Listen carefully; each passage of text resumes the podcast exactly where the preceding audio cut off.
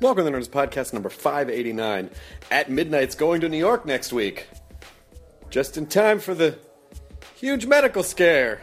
What's going on over there? It'll be fun. I'm not, not worried or a hypochondriac or anything, so I'm sure it'll be real, real fine. Walking around in hazmat suits everywhere. Uh, but it's going to be an amazing week of shows on At Midnight. Uh, Jeff Ross, Artie Lange, Jim Gaffigan, Michael Ian Black, Hannibal Buress, uh, Jim Norton, Abbi Jacobson and Ilana Glazer are going to pop on. Uh, Colbert's going to pop on. So it's going to be a good, good, good week of shows. Comedy Central at midnight on At Midnight. How long do you think I'm going to have to say that? I probably don't have to do that anymore. Um, this episode is Mr. Bob Odenkirk, uh, second appearance on the podcast. Uh, Bob is promoting his new book, A Load of Hooey, available now. He also talks some Better Call Saul in this. I don't know if there's a lot of Breaking Bad spoilers in here, but I'm sh- but I think we did kind of graze Breaking Bad a bit. Uh, also, Odenkirk's on tour. He's doing book signings and he's doing comedy around the country. And we're going to put a link to those dates uh, in the description of this podcast on Nerdist.com. But uh, a dear old friend and a delightful man, Mr. Bob Odenkirk, number 589, The Nerdist Podcast. Now entering Nerdist.com.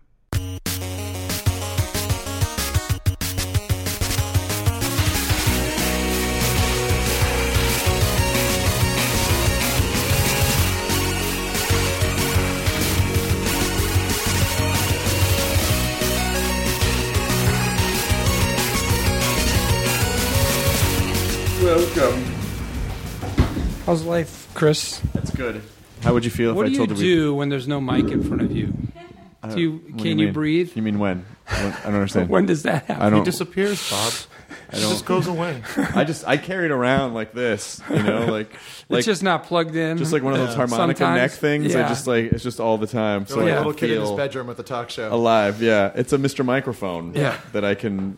Well, I just walk by people's radios. so radios. you know you're alive. Yeah, it makes me feel. It's the only way I can feel. And then feel what'll it say on your tombstone? Unplugged. there'll be a little microphone right in front of it, and then uh, and then I'll never die. That's my. or it says still talking. still still talking dead. It'll say talking dead. yeah, Hank. Hey, come on. Is that the biggest thing you've done? Because it's kind of huge, right? Talking Dead. Yeah, yeah. It's kind of like There's no question. just massive. Yeah, I mean numbers wise, yeah. There's Yeah. no, there's no question. I mean, a- MTV, nothing ever came close. Which to of the that. zombies on Walking Dead is going to get his own spinoff? Uh, Corey.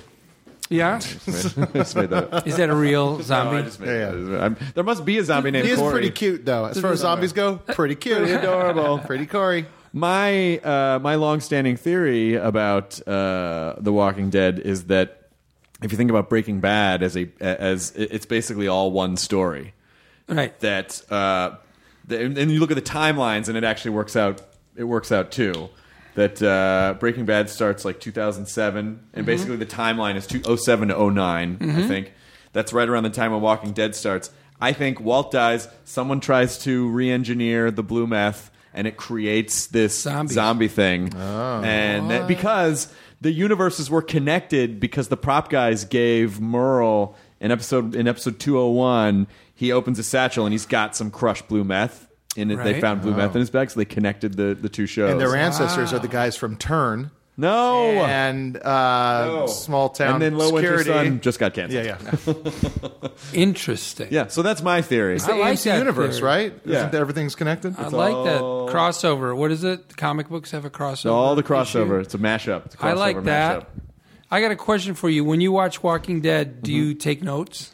I, I do not take notes i You- really you, don't You seriously don't. No, I just watch it and then I go do the show. It's it's it's a ri- it's a ridiculously e- easy job. Do people catch you though, or like, yeah, that's not what happened, man?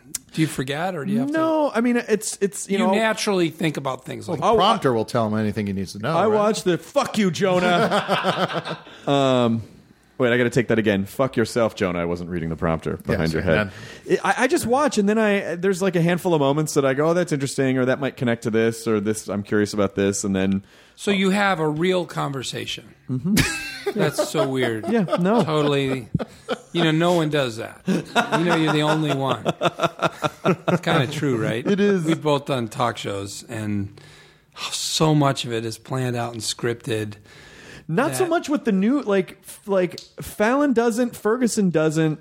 Yeah, it's amazing. Fallon doesn't really. They don't. He's amazing. But the older, the older, the, like the older guys, Yep. I think it's, like Letterman, Conan. It's I've like, never done Letterman. Every single thing you're going to say in the order you're going to say it. Mm-hmm. that makes that would make me way more nervous than if they said, "Oh, you're just going to go out there and shoot the shit." I'd be like, "Great." Uh, absolutely. But when they It's give you way like more lines nerve-wracking. to learn, to Way like, more nerve-wracking. so in the pre-interview you said this. Could you say this this way? Yeah. And then he's going to say this, Yep, and then you're going to yep. say this. Like, oh, then we're doing a scene. We're just doing a scene now. Yep. Yeah. That, that doesn't make me comfortable. When David Cross and I first did Conan, we actually wrote it as a sketch. Conan comes out, audience applauds, and then, and then they got the script because they were like, "What are you going to say? No, what are you going to say? No, but exactly what are you going to say?" And we were like, "Oh, fuck you." So we wrote this thing out. You know, Conan laughs. Conan, you know, resumes hosting. You know, and they're like, "Yeah, "Fuck you, not funny." were like, "Well, you wanted it exactly." That was a long time ago because now, was he, now he's now when you do actually Conan, loosened up a lot. It's Conan- super uh, loose. Conan's loosened up a lot, which you know why not? He's great. He's a great talk show host, and You know, I, I'll tell you, guy. I do understand. I guess I do understand it. It it it seems ridiculous. I think to us, it's not necessary, But- but it is to so have- not necessary. There's no be so sympathetic. but but but to have actors on. If you, guess, if you don't know yeah. that they're gonna be able to like just know, riff their but- way through something, I know, but come on, yeah, you can do it. You talk to anybody, and you get them talking. I right? do. I like talking to people though. yeah. I- Well, I'm- that's I'm why you annoying got that the way. job.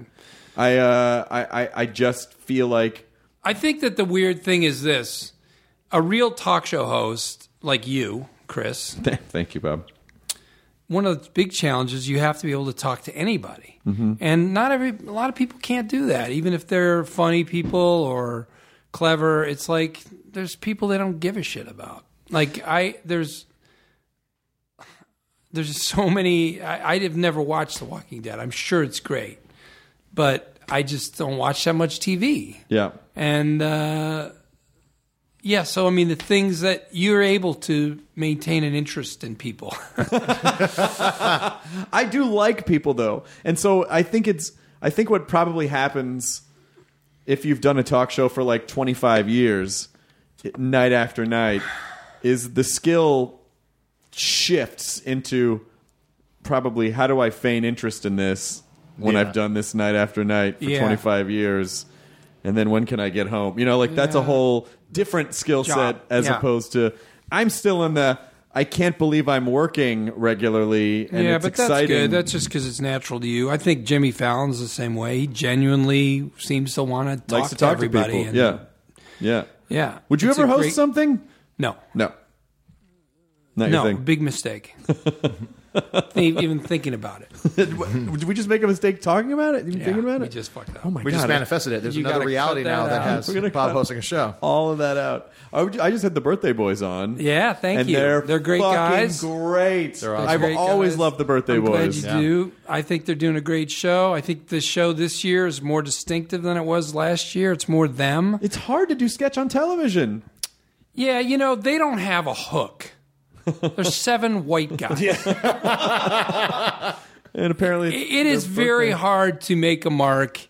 You know, Amy Schumer is hilarious and has a hook. Yeah. Key and Peele, hilarious, great performers and Mm-hmm. writers, and they have a hook.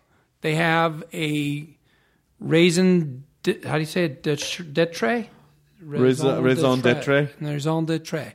The birthday boys just want to be funny. Yeah. and they're smart and they're good writers and they're they're really likable guys, which Mm-hmm. is kind of weird. But they need a fire marshal bill. I think that because of the popularity of sketch, period, it's so popular right now, and and because of their excellence, their quality, and their that if people give them have the chance to get to know them, they'll they'll gravitate towards it as just really entertaining, just really silly and fun and entertaining and well constructed. What was what was the Mr. Show hook besides you guys just being funny? There wasn't a hook and it didn't do well. How about the fact that it didn't do well? But I always think of it as it did very well. It was hip. That, did it not? I No, thought it did terribly. I didn't know that. Horribly. I always think of that as like, you know, kids in the hall, Mr. Show. No, no, no. No, Didn't do well at all. I had no idea. No, no, no. I mean, I don't know how we stayed on for four seasons. that's amazing. I mean, it was just there was no audience for it, none. I, wonder- think that it didn't cost much. Uh, Troy Miller did an amazing job of producing that show and making it look as good as he made it. Yep. Um, without him, that show would not be anything like what it was, and uh, and so you know it, it just. The, but we never got the audience. Never. Did it? But it, maybe after the show, there there must have been. I mean, like, the audience definitely has, you know, what's you know, it's twenty times what it was because of DVDs and and because of YouTube and and because of word of mouth. Mm.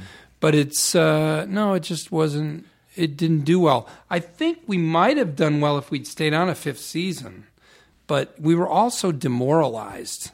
We just couldn't do it. You know, one of the sketches in my book, A Load of Hooey, Yeah, I, s- which is was- in bookstores right now, What are sitting those? there waiting for you to fucking buy it. There's still bookstores. this is there are fantastic two news. bookstores. Aggressive sale. There are two bookstores. Uh, one of these sketches was written. It was the last thing I wrote for Mr. Show, Happy Ending, which Scott C. Uh, drew. Oh, Scott C, the Scott best. Campbell.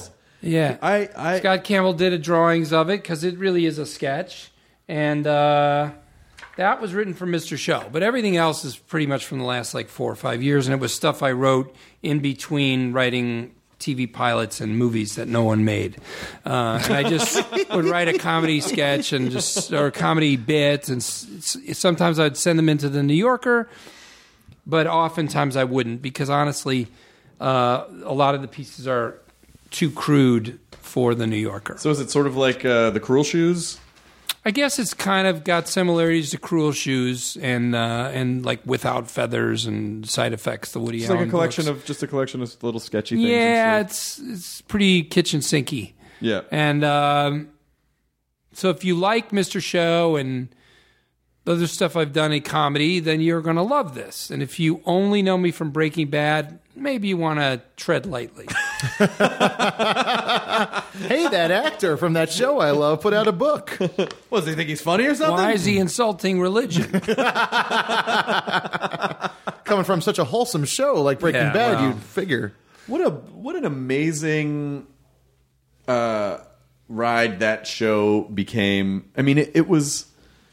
You know, talk about letting a show breathe, G- uh, giving it a fifth season. Yeah. Like you know, that show went from Breaking Bad, yeah, like crazy. a million or two million tops the first Oh, season uh, to I, you know maybe better than I, but I thought it was going to get. I, the wor- words I've heard, the story I've heard is that that thing was going to get canceled after the first season and after the second season. Like it never had a big enough audience, but they just kept it on. They they think they saw the quality of it. I mean that happens. You know, Seinfeld. The network execs seem to think I think it's good. No one's watching it, but come on, I think it's Yeah. good. yeah. And um, Warren Littlefield in that case. But in AMC, um, you know, I think probably just I, I kind of believe those guys that they they said this is good stuff. Let's just keep making it. Yeah. And um, and then for streaming viewing to come along and for it to build and grow as much as it did, that was crazy, as you point out. I mean, it's crazy how it, you know, um, quantitatively exploded. I've never seen. I mean, this happens on Walking Dead, but with, and- I've seen it happen with Game of Thrones. But Breaking Bad, the most I've ever seen, where all you had to do when the show was still on, if it was the day after the show aired, is go, uh, "Hey, Breaking Bad was," and people were like, "No, "I don't want to know. Don't tell me. I gotta watch it. Don't Yeah. tell me. Don't please don't tell me. Please don't spoil it." Yeah. because it was so like those little gifts that uh gifts not gifts that uh that Vince would plant Yeah. where you just could never predict how it was going to shake out. But then it was always the most perfect way. Like I never would have predicted that, but that's the only way that could have worked out. Yeah, and it then was when you talk to Vince, and I think you probably have, Yeah. and you find out, and I believe him that he didn't really know where things were going, Yeah. and that some of those gifts were just puzzles, just puzzles that he had to sort out, and then that it that he sorted them out, and he and he came to such rewarding, uh, you know, conclusions and journeys is amazing. I mean, he worked his ass off. I also love that he is always so quick to give credit to the writers he worked with and Yeah. everyone on the show. He was always like, everyone, with it, I love this moment. He's like, well, that was done by, and he'll like, you know, name the writers. He'll I- immediately name. yeah, the I think that's person. such a, that's such a cool Yeah, thing. classy, but I think, you know, he knows what he did. And so there's no, you know, Yeah. there's no doubt. Yeah. The whole, the whole party's his. man is Doesn't matter if the, the cornerstone. food item is better. Yeah. So, you know, yeah, he- he's great. And he's done an amazing job on this show, Better Call Saul, which we just finished two days ago. you finished it. Oh, shit. yeah, we finished the first season. How did it feel? uh, amazing, and uh, I can't really, uh, besides for legally not being able to tell you what happened, uh, the threat of prison. Um, I'm just my head's spinning because I was in almost every moment of it, so I don't even know what happened. We were doing a little like DVD uh, review of the episodes you know, like an extra for the Yeah. DVD, and I couldn't remember. They were like, in this episode when you did this, and I was like, when did I do that? what was that again? Tell me again. And then I would just sit and think for 30 seconds and go, okay, okay, I'm remembering it now. All right, okay, okay. And then You'll like, get to watch the show like a viewer. Like you won't. You, it'll just all be Honestly. brand new to you. seriously, it is just, I, ran- can't remember what happened. Well, I ran I ran into Vince and uh, was I was asking him about it, and I, he didn't tell me anything specific, but he just said he said the show is turning out way more intense than I expected it to. That it almost, you know, it's not that I don't know if I don't was the plan to like sort of make it a little bit lighter or just Yeah. like flip the genre a little it was bit. it was a, crazy quick and uh, mutation where initially there was talk like very early on before any deals were being made maybe it'd be a half hour comedy mm-hmm. you know like literally that far in the direction of comedy and uh, and then it just i think when they got down to writing and, and really building the show it very quickly became drama and then in it's weird because there is a lot of comedy in it. There's comedy everywhere. There's hilarious scenarios and situations that they're just they're kind of ludicrously funny, but they're coming from Saul Goodman. yeah. And yet, in the main, it is such intense drama. Hmm. it's like I mean, forgetting the hours that it took to make, which would, you know, which wiped me out, the intensity of the scenes was like, you know, kind of one after the other. Uh, It seemed sometimes one after the other, just super, super intense. People fighting for their, I wouldn't say their lives, but everything that they wanted was always, you know, being questioned and challenged and and so these this character especially is just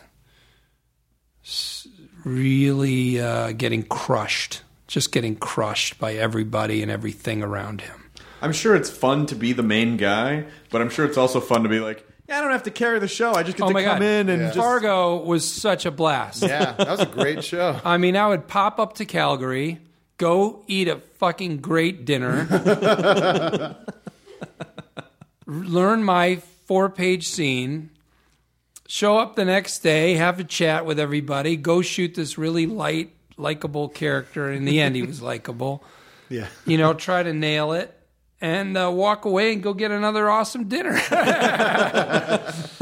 you know, and then this show was just it was like being, you know, when you read about professional, you know, Tour de France people, it's like I'm going to eat at this hour so that I have the energy to go through 11 and then I got to go to bed right away and get up at 4:30 and I got to do this and I got to eat this food at this time so my energy stays the same through the Oh whole day. Shit. You know, it was like measuring food and sleep all week.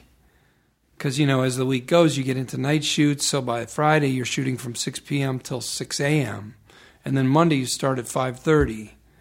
And, like, how do you do that and still be healthy? And, you know, you have a super intense scene on Tuesday, then another one on Wednesday night, and then another one Friday morning. And it's like, how do you measure this thing out? It was just constantly, like, doing that kind of math. Was it, and so are you? There's no way you could have anticipated that. You know what? No one did. And the first talks about it and talking about doing it before I went there, it was very much an ensemble thing. You know, it was like we were still referring to Breaking Bad as like the template for Right. it because it's what everybody had done most recently. So um, I think everyone was surprised by how focused it was on that character, Vince and Peter. Vince and Peter. Peter Gould is the co-writer and creator of that show, and the other writers, uh, Tom Schnauz from Breaking Bad, um, Jenny Hutchison from Breaking Bad, um, Gordon Smith, who worked in the Breaking Bad room, uh, and uh, and Bradley Paul, um,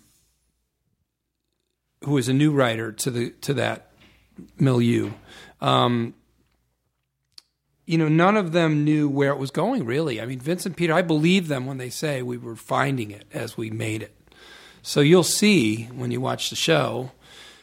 It's gripping, it's intense, it's got qualities that Vince and Peter write in all their shows and all they just do. They're focused and serious guys.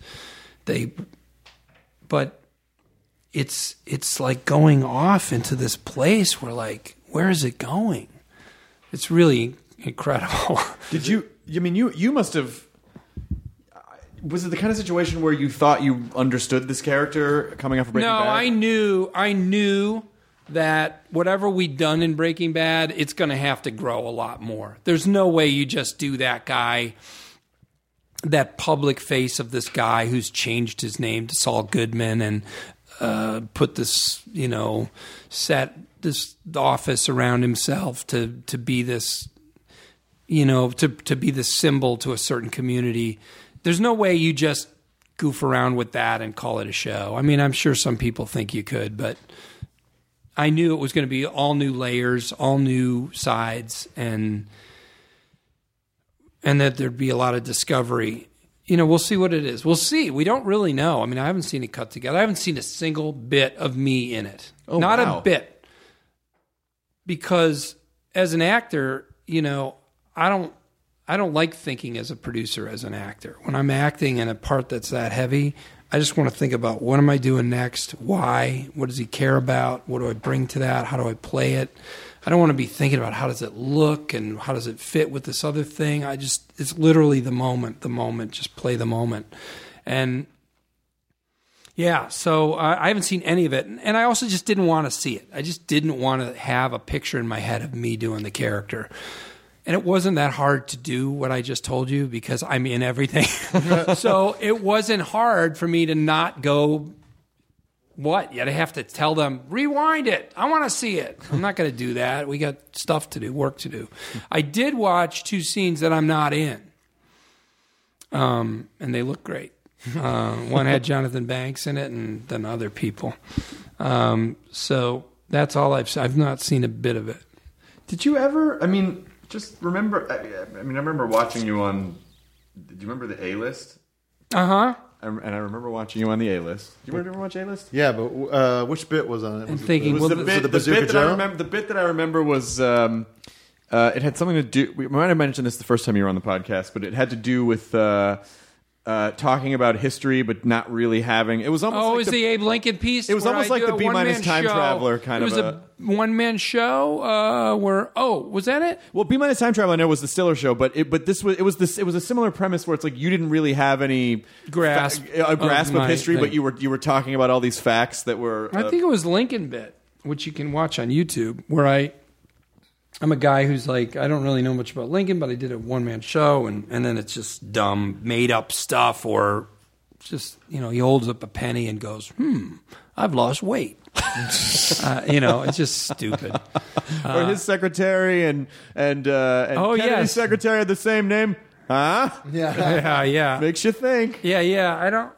Yeah, I don't remember the bit entirely, but yes, that's. I think that's the bit. So, you know, it, it- starting as a stand up and a writer, uh, did you ever see yourself shifting into like, you know, to where, where people are perceiving you as like, no, he's a very. You know what I thought honestly when I and I was when I was doing Second City, the main stage with Chris Farley and Jill Talley, and and that was the first time I thought, you know, here I'm on stage with these really funny people, like Farley in particular, right? Like so funny. And I'm like, well, I'm not going to ever compete with that energy on a comedy stage and that wonderfulness on a comedy stage. So, and it made me think, you know, I probably belong in dramas. really, seriously. I remember standing on stage thinking, I belong in a drama. I'd be the funniest guy in a drama.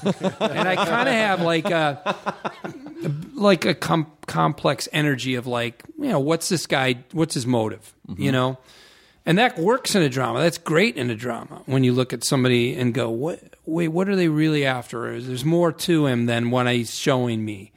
So, but I never pursued it. That's the thing. Is I thought, you know, I probably belong there, but I like writing sketch comedy, and I love performing with David Cross and Chris Farley and these people who are visually are funny, you know, and have this just funny energy, just right in front of you. You just watch them, and I never made the attempt to move into drama. I got lucky that Vince Gilligan, in particular, said, I think you can do this. And, and Alexander Payne trusted me and a couple other people. Um, but I never pursued it. I mean, I auditioned for Payne's movies, he's always had me come in.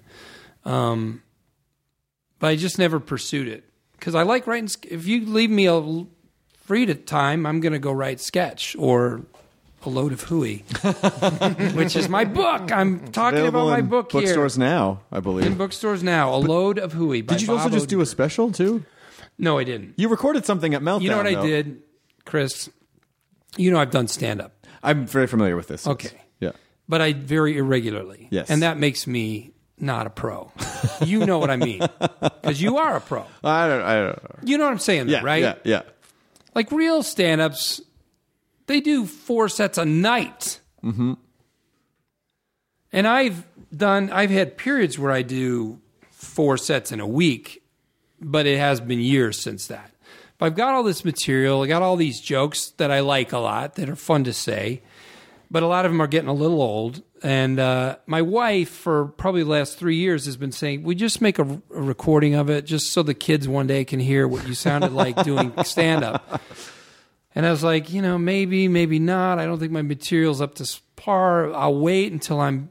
Yeah, when I should have done it was when we did that Mr. Show tour last year. Mm-hmm. Me, David, and Brian. Yeah. and we did stand up every night. I did 15 minutes. David did 15 minutes. I should have done it then because I was. I kind of got up to speed, kind of after you know 12 shows, but I didn't. So Better Call Saul was coming. I knew I was gone for five months. I looked at my material. I'm like, I cannot tell these jokes ever again. That is enough. These poor things have gotten their asses kicked. They are rusty and beaten and dried out and wrung out. And but I thought, you know what? They're fun to tell. So I called uh, Matt and the guys from uh, AST. Special Thing. Yep. I said, if can you record me doing stand up live a week from today?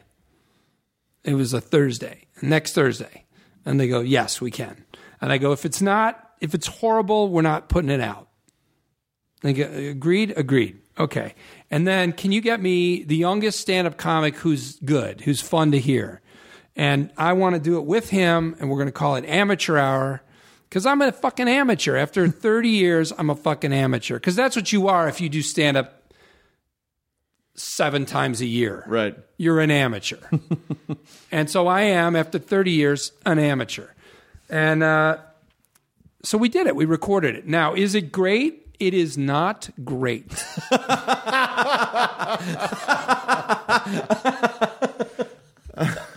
Who said that? you know, uh, but there it is. There's some funny jokes in there. But here's the best thing about it, you guys. Brandon Wardell is the opening comic, and he's great, and he's got a great energy. He's fun to listen to, fun to be with. So he does 10 minutes, then I do 40 minutes, and I'm like, that's 50 minutes. We, and that's not an hour. So I came up with this character. I heard this Hitchcock. Did you see the Stone Roses documentary, Made of Stone? No, but I love Oh, the Stone it's Roses. So great. You got to see this. okay. And uh, Shane, uh, oh, what's filmmaker, British filmmaker, uh, Shane Meadows directed it. You know Shane Meadows? No. This is England uh, film he made. You know it? Yeah, yeah. he's great, great Yeah. filmmaker. And he directed this Stone Roses documentary. And he's a real filmmaker. So he's like, it's got layers. It's like when Scorsese directs a music documentary. And it starts with this great Hitchcock quote. But Hitchcock speaking talk like this very slowly. You know, creativity is something that you dream of making happen.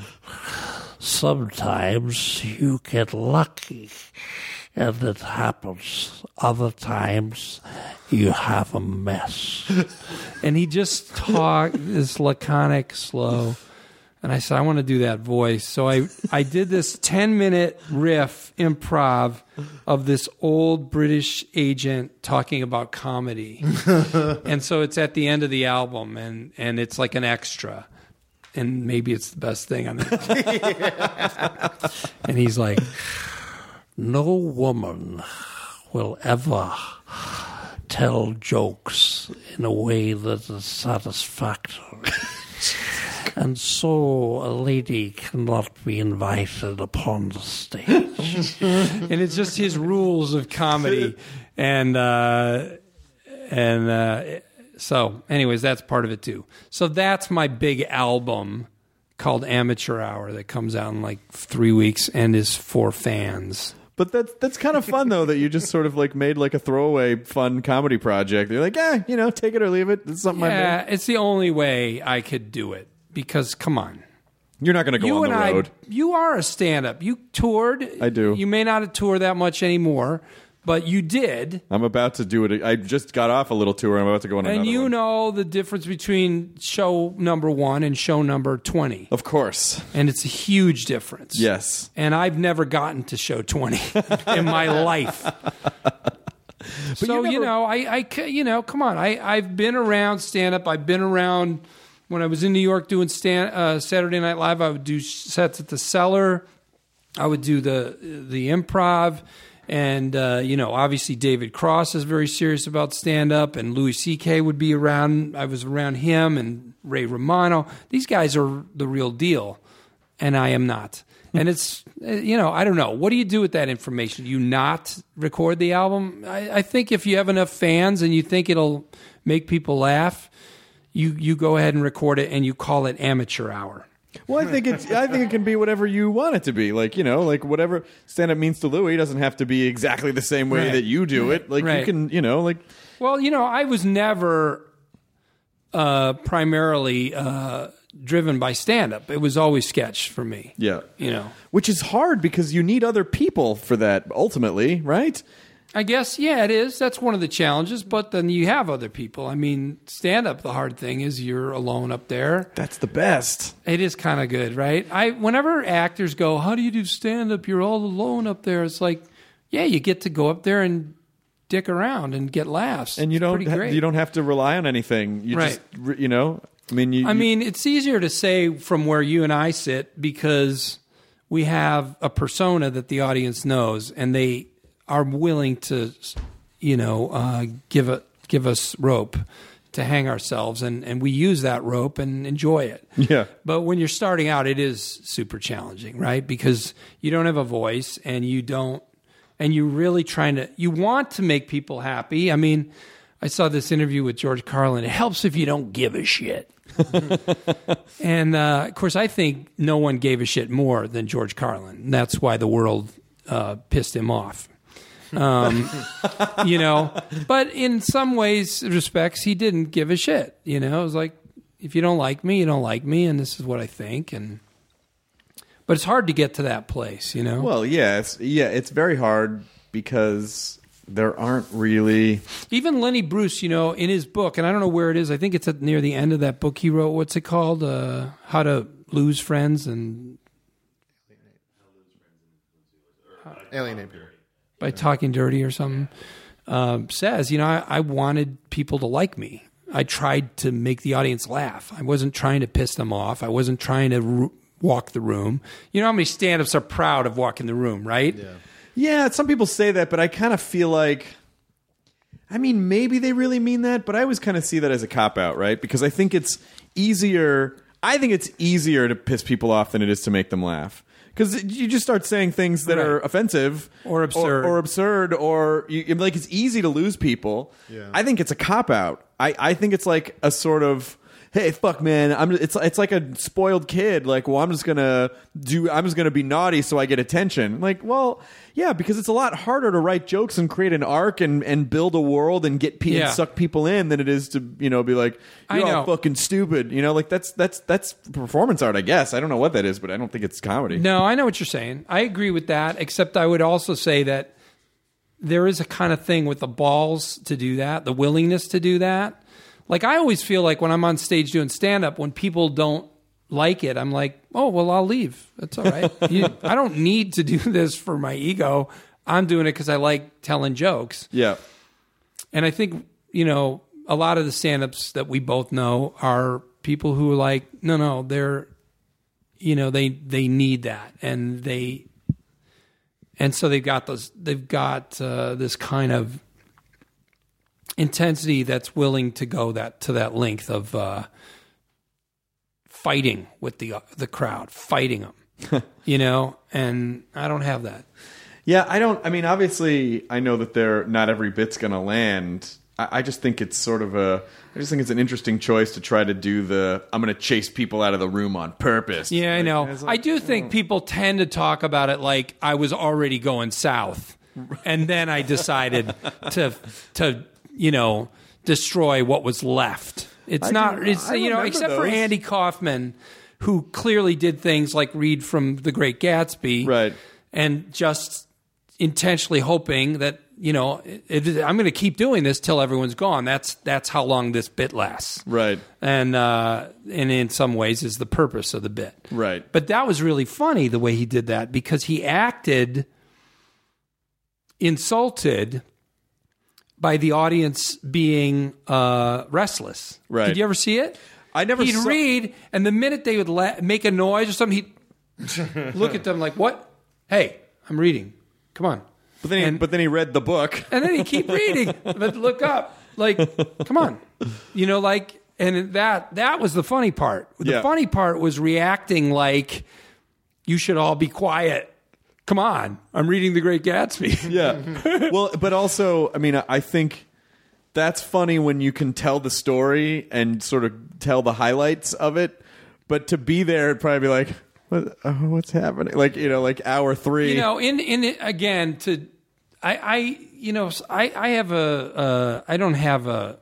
I'm not in love with absurdity. I, I think it, it can be leaned on easily, and you can not be funny and just be weird. And Yeah. I don't, you know, I think it's harder to be funny and better to be funny. yeah. Um, but I like absurdity. I mean, Monty Python, I thought could be absurd and funny at the same time, and so that's like the perfect mix to me.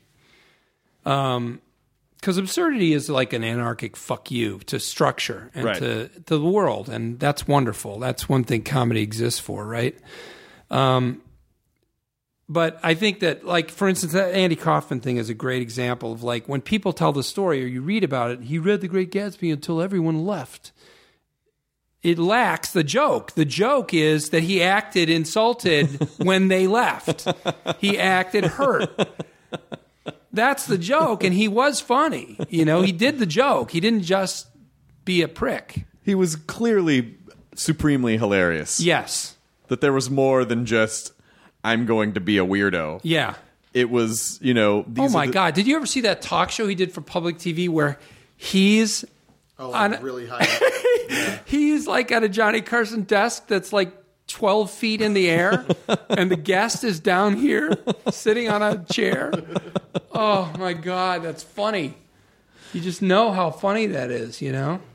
But now, I, but now I feel like that's so you know because he existed, it spawned a whole like now that stuff is kind of commonplace, especially with you know with the internet of just you know like the absurdity factor, and then it's and then again people copying the just weird for the sake of weird without the substance of you know there are actual nuggets and comedy Yeah. structures I mean, in here that I- drive. I, the think thing. Tim and Eric are the craziest, wonderful mix of super funny and super absurd. I don't know how they do it. I mean, there's you've got special brains. Those two guys. yeah.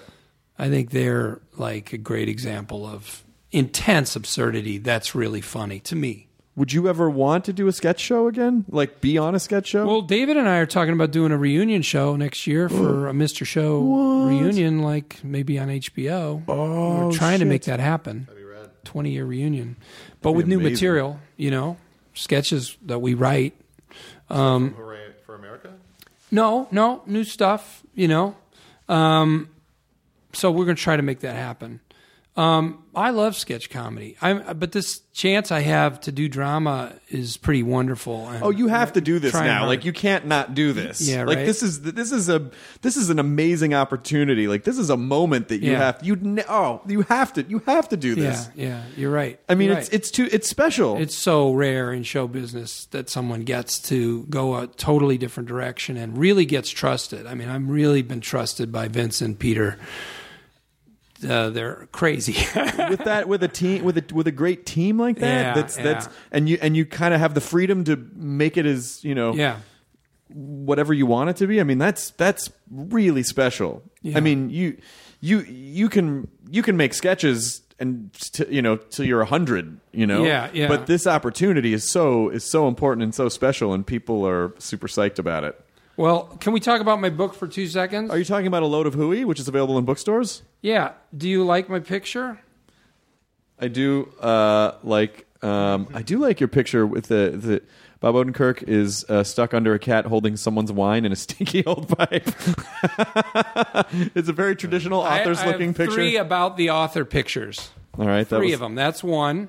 That's there's one. one. at the very end, Okay, and then there's one on the back cover. There's the and that one's the real one. that's the real one. Okay, that's, a just you. Picture that's, of me that's you now. looking The back cover. The back cover.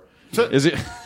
is you in a kind of a micro sort of a Bob Odenkirk dug a 13 foot long, eight and a half foot deep trench in order to get to the vein of hooey encased in this volume. This is you actually digging out the hooey. Yeah, it Uh, was. Uh, in. Is this in your Griffith Park? This is Griffith Park. Yeah. and there's a lot of hooey under running underneath there. It's it's uh And it's on the McSweeney's uh, imprint. yes sir. Do is you very, want to do a selected reading from the book? Let me read something from this book. Bob Odenkirk will now read a selection from a load Uh, of hooey. It's the publishing information for me. It's my favorite Yeah. part. of What any year? book. Just Yeah. want to hear the year. It's a pretty good year. This is uh, one of my uh, famous quotations, unabridged. The first part is the true quotation, and the rest is the part that uh, they leave out. If you can dream it, you can do it. Not you, I mean me. I was talking to myself. Did you hear me just now? Forget I said that. Walt Disney. Uh, I'm going to read uh, one more of those because they're fun to read. They're short. Uh, oh, this one's great. Famous quotations unabridged. Uh, again, the first part is the true quotation, and then the rest is the part that you've never heard before because they always cut it out. I don't know why. when asked by an associate, How long should a man's legs be? Abraham Lincoln thoughtfully responded, Long enough to reach the ground. Then, after another think, he added, They have to make it up high enough to reach his torso as well. Basically, they must go from the base of the stomach to the shoes, and the feet should fill the shoes completely. Did I mention the knees? One for each leg should do the trick. Yeah, that's good enough for me. Frankly, I'm more interested in his ass. And at this, the great lawyer was cut off. Very abridged, uh, it turns out. they cut a they cut a lot of Most that out. of that quote, Yeah, they cut. I mean it's you know you don't even. context. I think if you go to Oh, Lincoln here's Memorial, one you you, probably might recognize. okay. Um, and the first part is the true is the quote you've heard, Mm-hmm. and the rest is the part they never include. It's the job that's never started as takes longest to finish. But that's nothing compared to writing a trilogy. That takes fucking forever. J.R.R. Tolkien. He did say that. I believe he did He say did that. say the first part, yes. I believe he actually did yeah. say that. Yeah. That may have been one that he Yeah. said. Here's one from. I'll read one more of those, and then oh, here's. Oh. Anyways, I'm going on tour. Did you know that? What? With this book, I'm going to do some shows where we'll act out pieces from it, and also do some sketches that aren't in the book. It's fantastic. I'm going to go do Milwaukee, Chicago, uh, Minneapolis, um, Seattle, Four good comedy towns already. and New York, Five. and San Francisco. The sixth and, great and then I'm going to do some bookstores as well. And I'm going to do Largo in L.A. You're gonna do Largo? You're gonna Yeah, and we're going to have friends there too, like Jerry Minor and Brian Posehn are going to read from the book.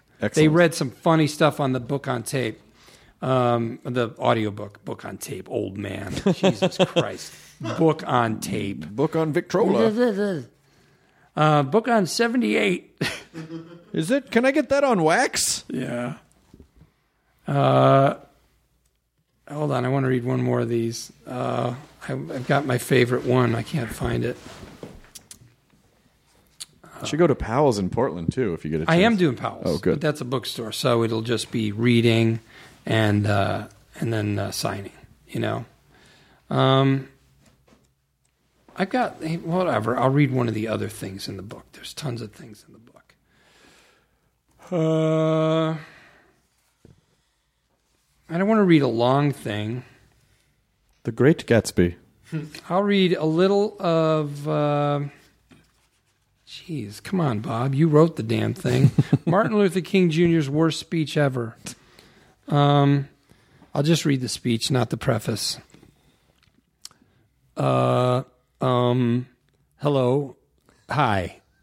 I was not told I would be speaking today, but I guess I'm Martin Luther King. I'm invited to a church.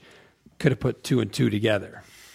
To himself, you can do this, King. Come on, get it together. to the crowd, we stand together today, all of us, black and white. Well, there's not so many white people here, squinting. Maybe some in the back. Not important. Moving on.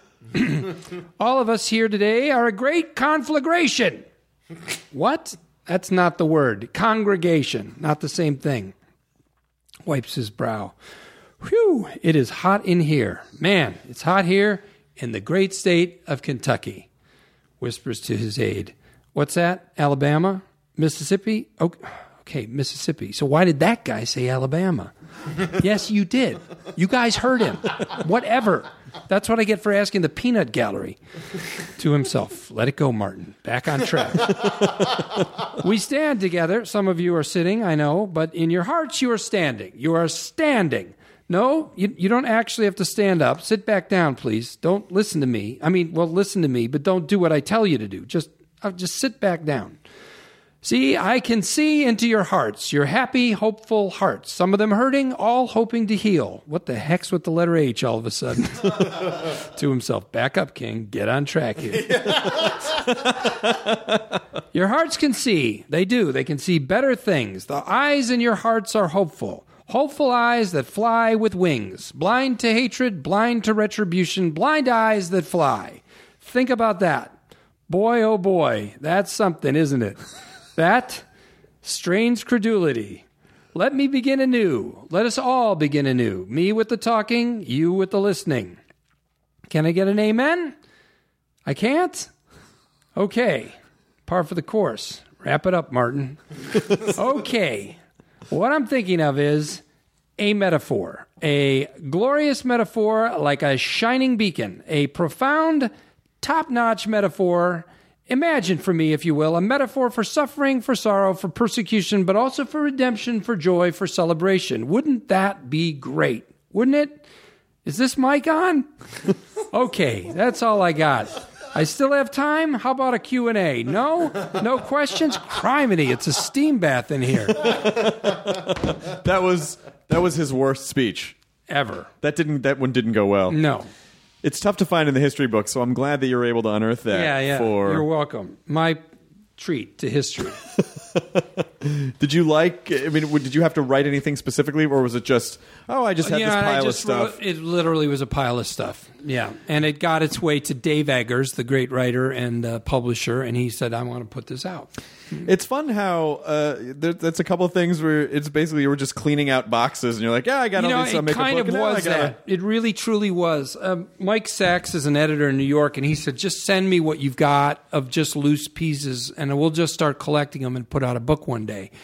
And so I was doing that, and then I got a call from Eggers, and he was like, "Mike sent me this stuff." I thought we would wait maybe two or five more years, but um, but you know, since Dave liked it so much and it made him laugh, I said, "Great." If you want to do it, uh, let's do it.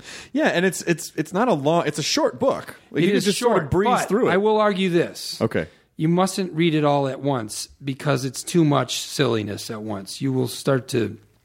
It's like eating nothing but ice cream for a day. That's ridiculous. It will get gross. Yeah. So you, it even though it's not the heaviest book you ever picked up, it it will fill you up in quick uh, time, and then you can eat more later. Now you you be, you like you enjoy silliness and sketch comedy, but I've always found you to be kind of a serious person, and I know that most comics Yeah. are ultimately very Yeah, they are, very right? serious. Yeah. right. Yeah, totally, absolutely. I mean, I mean, yeah. I mean, aren't they mostly serious people? I mean, some some I think some people have more of a a goof around energy all the time, Mm-hmm. and that's not me. You're right. right. I mean, but you know, there's a lot of people like me. You know that. yeah. You know. How are your your kids? Must be like in high school. Yeah, now. they're they're older now. They're uh, I don't want to talk about them too much, but they're older and they're able to actually look and see the things I've done now. That's how old they are. Give you a sense, uh, because for many many years they did not know what I did, and I wouldn't let them see it. Of course. and I still don't really. I don't certainly don't force it on them. I don't show it to them, but they know these things and they've watched some of them. yeah. But most of their friends knew who I was and had seen my work years before they saw any of it. Oh really? Oh, years before. Three, four years before they'd seen me do anything, their friends had seen stuff. But we don't, at our house, we don't like let our kids watch things that have adult commentary in them. Oh really? Yeah.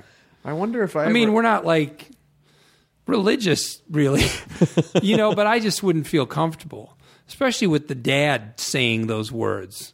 right. Like my son asked me for this book yesterday, and I was like, "Oh, right. Well, Nate, there's a lot of language in it. I hope you don't mind." You know, it's weird. I think totally. I'm. You know how comfortable I am swearing on stage and Yeah. uh, in front of a camera, and yet I think that's part of a performance. You know.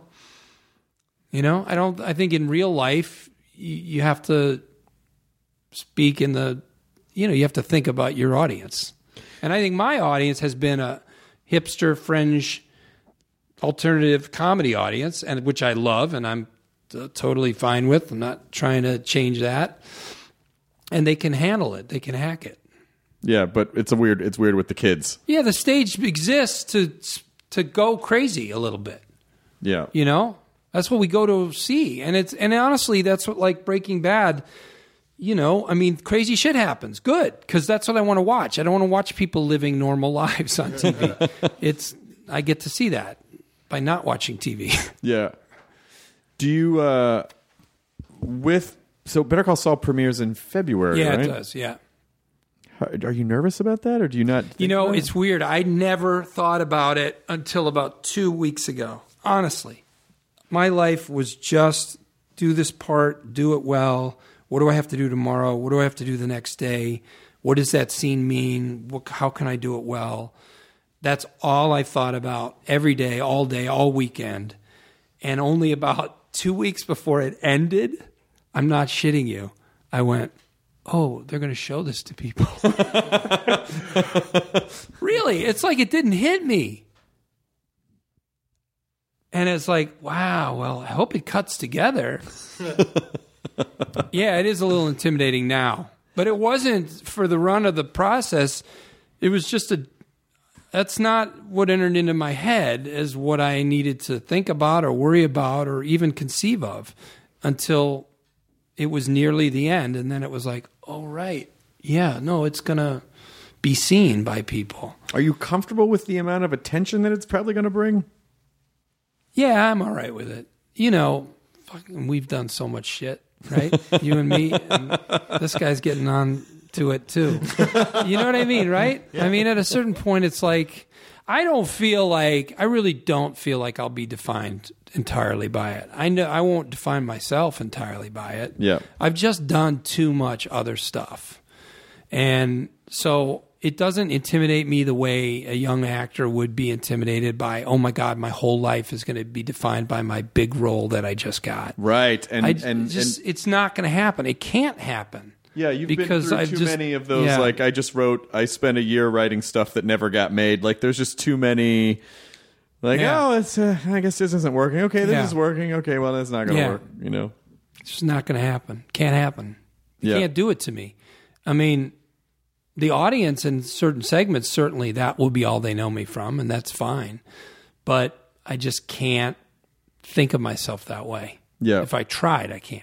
And you wouldn't either because you're. It's not like you're going to stop making sketches. Yeah. You're not going to. You might do this Mr. Show special, and even if you don't do the Mr. Show special, you'll still just shoot random shit and put it online or write more books or pop up somewhere.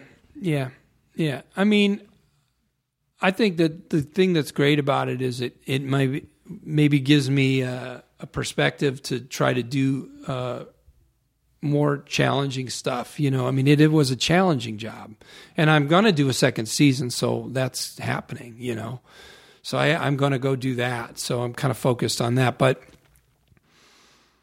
Yeah, I don't know. And the other thing is, you know me. We lived in the same neighborhood. Like, I, you know, I'm primarily a dad. That's mostly what I am in the world. You know what I mean? Yeah. So, yeah. So, I don't the know. other we'll stuff- see how it goes. I mean, I might be. I don't. I don't think it can change uh, how I think about myself. I don't think it can. Well, that's good because you have no control over all that other stuff. Yeah. you don't know. You don't know how it's going to be received. You don't know how it's how, Yeah. what, what what how people are going to. No matter what your intention is with something, that doesn't mean that's what people are going to take away from I mean, it. the hardest thing is going to be for people who simply want more Breaking Bad, right? and that's not what it is. Yeah. It's just not. It's called Better Call Saul. It's a different show. Yep. The emphasis is different. The tone is going to be different. It's the same writers, so they there are things. I mean, they're great writers, and they're serious as hell about this thing, as serious as they've ever been about anything they've done. But it's not the same show. So there's going to be a segment of the audience that are like, wait, I thought it would just be more of that. Where's Jesse? I mean, I have people all the time writing in. Where, where's Jesse and how much Walt are we going to see? What are you talking about? zero Zero? because they don't m- meet him until Yeah. Um, so there's that. The other side of it is, you know, there was a social phenomenon that you and I talked when we started this. We farted ourselves. we farted ourselves farted together. upon ourselves. Yeah. When we started talking about this, uh, everything, we talked about the social phenomenon of Breaking Bad. And that can't be repeated by Breaking Bad or any other show. Right. Which is no one talked about streaming viewing when the show went on the air. Right. Four years later, everyone was like, I stream viewed it. Mm-hmm. It was a term that didn't exist in the popular lexicon when the show started. Four years later, everyone used it and everyone had done it and was doing it and was excited about it. right. You know, I binge watch. Binge watch didn't exist as a possible. term in season one. Right. In season four, that's how everybody, millions of people watched it and talked about it. I mean, so such an- that can't happen again. It happened. And so that novelty and that crazy snowball of awareness and experience, it's done. It's not going to happen with Better Call Saul or any other show because it already happened. What a fascinating moment of just like so many of the right. I mean, you know, when you when I when I look at Breaking Bad, I go, what an amazing collection of the right writers, the right actors, the right set designers, the right music. but then also the bigger piece was just like the right time, exactly with what you're saying. yeah, you know, cliffhangers. Mm-hmm. Watch the next one. yep. Vince writes those amazing cliffhanger moments. Boom, start the next one. Yeah. I mean, so built for Netflix, right? So built for streaming viewing. And people not being able to wait a week to see Yeah. something. Yeah. That's my favorite part, though, of those shows, the cliffhangers and stuff like that. I, I like that conversation you can have with other people watching it of like, oh, speculating and theorizing, and like, it's like, what do you think's going to happen? Letting it Well, live with that- you, as Yeah, opposed to yeah. Binge watching and then it's disposable and then you're done and you're Yeah, like, yeah, what's yeah, next? Yeah, exactly. I love the culture that uh, happens around a show because of the con- it's like it's you know no one's getting into conversations about like you know artists or like the new symphony like it now like it's like it's TV shows and it's like you talk about what's going to happen next and that's like a large part of conversation casual conversation these days and that's how you like you Yeah. know that's how you fill in the time. Yeah, no, it's a, it's too bad if if that goes away too much. Yeah. Yeah. That's why I don't. I don't like the, the like the idea of Netflix like putting out all the episodes at once because Right. you can't talk to anybody It's about kind it. of gone already. It's like you pop the balloon. Yeah, And you also, and there's no control over when people are gonna. I mean, at least if a show's on the air, there's some structure to how people can be watching it. Yeah. But it, you know, it's like, oh, I watched Orange Is the New Black in a day. Oh, Yeah. it took me a month. You know, like you can't, you don't know where are you? Where are you in the series? You know, Right. like you can't really. then you say is something, they go, "Oh," you Right. Know, it's just like that's the conversation. There, it's done. As opposed to like you know people being at the same spot at the same time. Right. No, You don't yeah. experience it nearly the same way, right? No, not Because at when all. people talk about it, they're like, "How was the?" You you just literally almost it reduces the thing to. I saw it all in two days. Was it good? Yeah, it's great. like, what about all the talk about the characters and what happened this week and what's going were great. and Yeah. where it's going? Oh, that Real one good. was good. That one was not as good. The next one was Yeah. great. That's all gone now. Yeah, it's it's just gone. it's really good. You should Really watch good. it. Yeah, it's a great show. It's like that's what was so. That's why I got so into that you know Simpsons marathon that FXX did because it was like it was an you know the entire country was watching the same episode at the same time. So that was kind of like you see you go online and everyone's talking about the same episodes and it's like you know you go out and everyone had just seen the same Right. episodes as everyone else and it kind of that was that feeling again. Right. And you don't get, you don't get that one That's like, too bad. Well, go. it'll all figure itself out because this stuff will change. I mean, we're still in the middle of all this. We're still Yeah. in the middle of how this works. You know, my show, Better Call Saul, which is Vince Gilligan's show that I'm on. it's not mine. Okay. Uh, uh, this show will play on AMC in America and Canada, and then within a day, it will play on Netflix around the world. That episode. Oh wow. It will not be released as a series on Netflix the next day, but in England or Australia, you can watch it on Netflix